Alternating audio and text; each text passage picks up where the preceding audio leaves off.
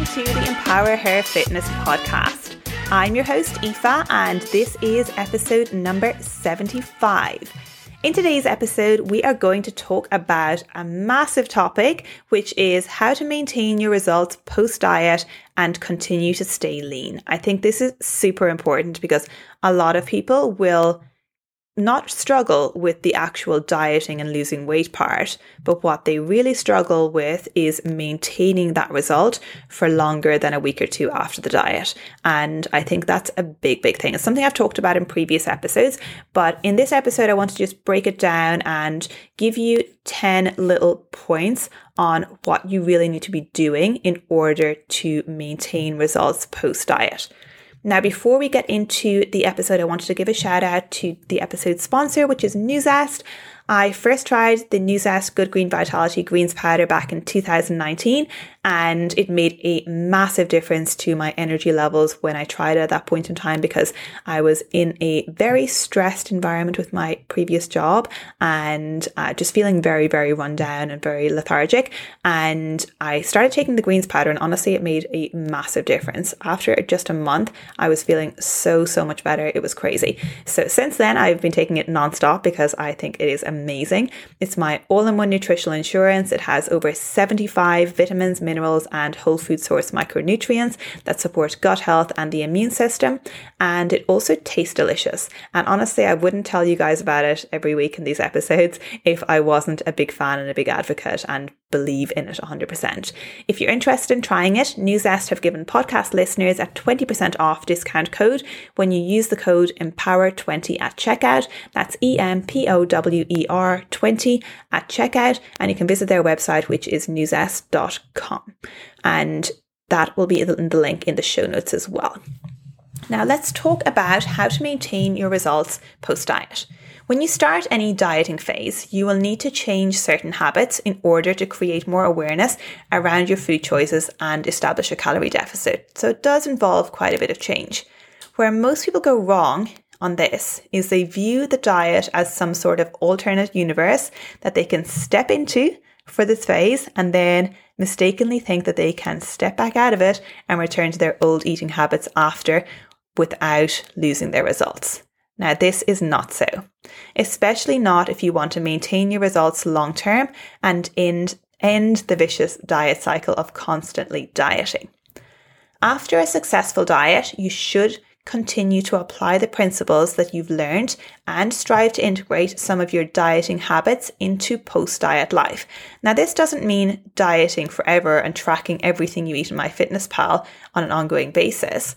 But by the end of your dieting phase, you, you should hopefully have gained enough knowledge about nutrition to understand portion so- sizes, food quality, and make far better choices than before, especially if you've done things the right way. My main goal for all of my clients is to help them to understand nutrition as a whole new, at a whole new level so they feel confident and they can easily maintain their results post diet. So let's go through my top 10 tips on how to lose fat for good.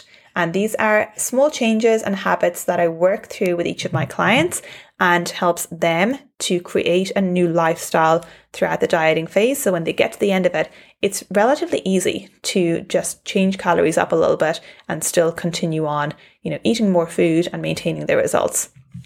So, number one, create a calorie deficit either from exercise or food or both a big deficit for a short period works well for some people, but not for all.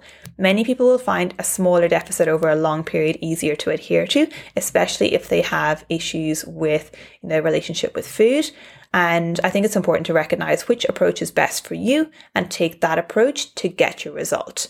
And also understand the majority of your deficit is going to come from food intake a small amount of it is going to come from your NEAT, which is your activity levels.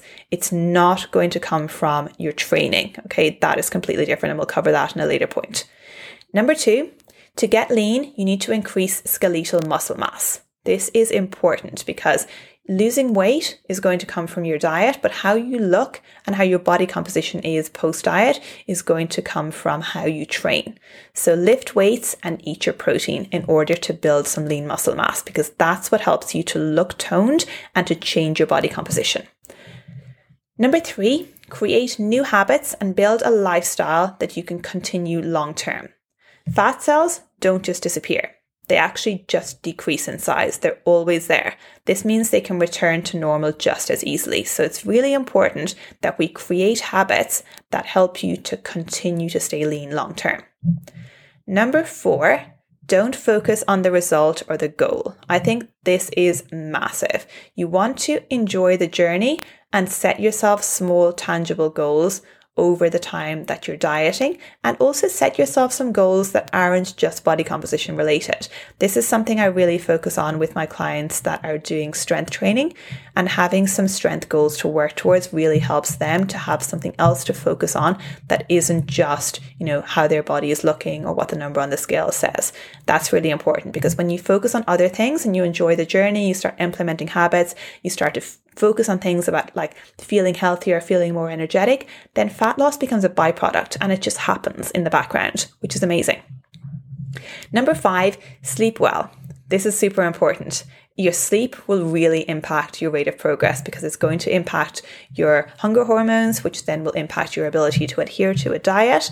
And chronic sleep deprivation brings fat gain with it. So it's really important that you get into a good routine of getting seven to nine hours sleep per night as much as you can. And if you struggle with that, please go back and listen to the sleep episode that I did in season one, um, because that has been super helpful to me. The strategies that we discussed in that episode are really, really fantastic and will help you to get into an awesome nighttime routine that will help you to get a good amount of sleep each night. Number six, manage stress. Uncontrolled stress shuts down and limits so many vital bodily functions. When this happens, the last thing our body will do is let go of fat. So we must manage stress. You can do this by taking some time to yourself each day, doing things like reading, going for a walk in nature and not, you know, being on your phone, uh, being mindful and being present, journaling, all of these sort of things really help just to calm the nervous system and de stress. Number seven, don't change everything at once. Take it one step at a time. Small weekly changes compound into massive results over time. So if you're new to things, I think the best thing you can do on week one is just look at how many veggies you're having in your meals and simply aim to increase that. Week two could be about increasing your water intake. It's just making small changes and making sure you stick to making those changes on a daily basis and it lasts more than a day. And then when you've managed that, add in something else that you can change and start making those changes one step at a time. Number eight, mindset is everything. This is so important. I think all of these points are so important. Um, what you tell yourself is what you become. Become more aware of your thoughts and be kinder to yourself. And I've noticed this time and time again with clients. If you believe that you can do it, you will succeed. If you doubt yourself every step of the way and start to question everything you're doing and everything that's in your plan, then that doubt is going to lead to your results being lesser than what you're expecting because you don't have that full belief to push yourself. Okay. That's really, really important. Number nine, restriction is never the answer and often leads to overeating or binging. Allow yourself a daily or weekly controlled indulgence and practice the art of stopping after one piece rather than eating the entire bar or ice cream tub or box of cookies. I think that is super important, especially if you're somebody that has that all or nothing mindset. Just start practicing having more control. And it's it's tough. It's going to be hard to do at the beginning, but once you do it once and you stop after having like, you know, say one or two cookies or, you know, a couple of pieces of chocolate, you'll feel so accomplished and that will help you to start creating a new habit that involves you being more mindful and more moderate in your approach to food, which is really important. And finally, number 10, your actions need to align with your values in order for you to achieve success. Think about what sort of person do I want to be and how would that person act? I think if that, if I can give you one piece of advice from this episode, it will be that question.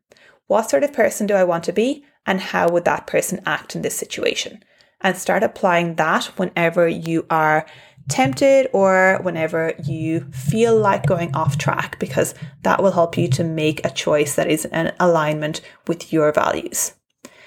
Finally, Understand fat loss is hard work because you're deliberately eating less than your body's energy requirements. However, there are many ways to make the process simpler and establish lifelong change. And that's what I'm trying to help you understand in this episode. If you're struggling with it and you need some guidance, please reach out to a coach because that will help you get your result in such a shorter time and make it so much simpler as well. If you're interested in applying for one on one coaching, have a look on my website, which is www.empowerher.fitness. You can also click the link in the show notes below or go to my Instagram, which is at activelyaoife, and click on the link in my bio, which will bring you to my one on one coaching application. As always, if you enjoyed this episode, please feel free to share it with a friend or colleague or family member who you think would benefit from it as well. I love when people share the episodes. And if you really enjoyed it and would like to share it to Instagram, I would super appreciate that. You can take a screenshot or you can simply share the link to your Instagram story. Don't forget to tag me at activelyaoife and tag the podcast at empowerher.fitness. Speak to you in the next episode.